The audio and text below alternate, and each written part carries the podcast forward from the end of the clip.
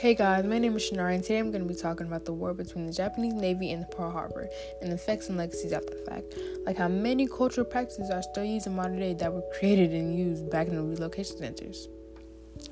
First off, when the Japanese Navy attacked the U S forces at the Pearl Harbor, it created a lot of fear and tension in Japan, just because of the things that they thought could happen to the country after the fact. That same fear and tension later rise due to one hundred twenty thousand Japanese Americans being taken from their homes to relocation centers. Some of these relocation centers are located in Arizona, Colorado, Wyoming, Arkansas, California, and Idaho, and that's only a few of them. At these camps, Japanese people were referred to as aliens at the camps that were surrounded by barbed wire. There were also communal toilets, laundry, and bathing facilities. Even surrounded by all this negativity, some people were able to make up a little bit of normal life by gardening, cultural practices, and playing sports.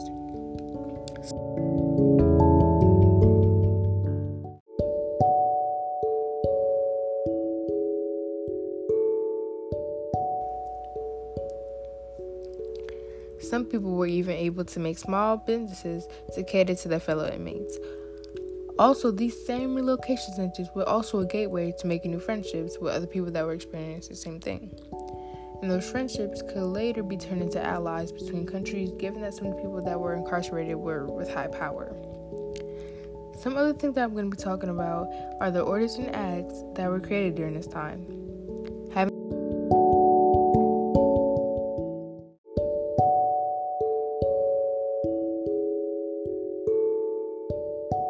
To help you guys understand it more, I'm going to elaborate on the acts and orders that were created at this time. One of the acts that were created was the Civil Liberties Act. That act granted reparations to the Japanese Americans that were interned by the United States government during World War Two. That bill was supported by many Democrats in the Congress, while the majority of Republicans voted against it. The act was also signed into law by President Ronald Reagan, which was also ended in nineteen ninety-three.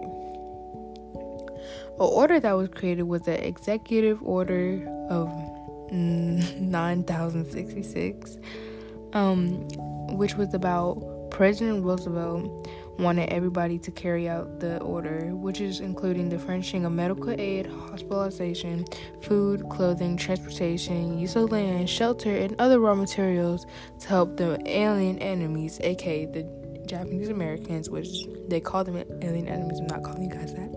That is very rude and disrespectful in my opinion, but we're not here to talk about my opinion about that. I'm here to spare you guys some information, but yeah. A K A the Japanese Americans are controlled and limited to certain things, and while doing so, they got rid of many places so they can make encourage.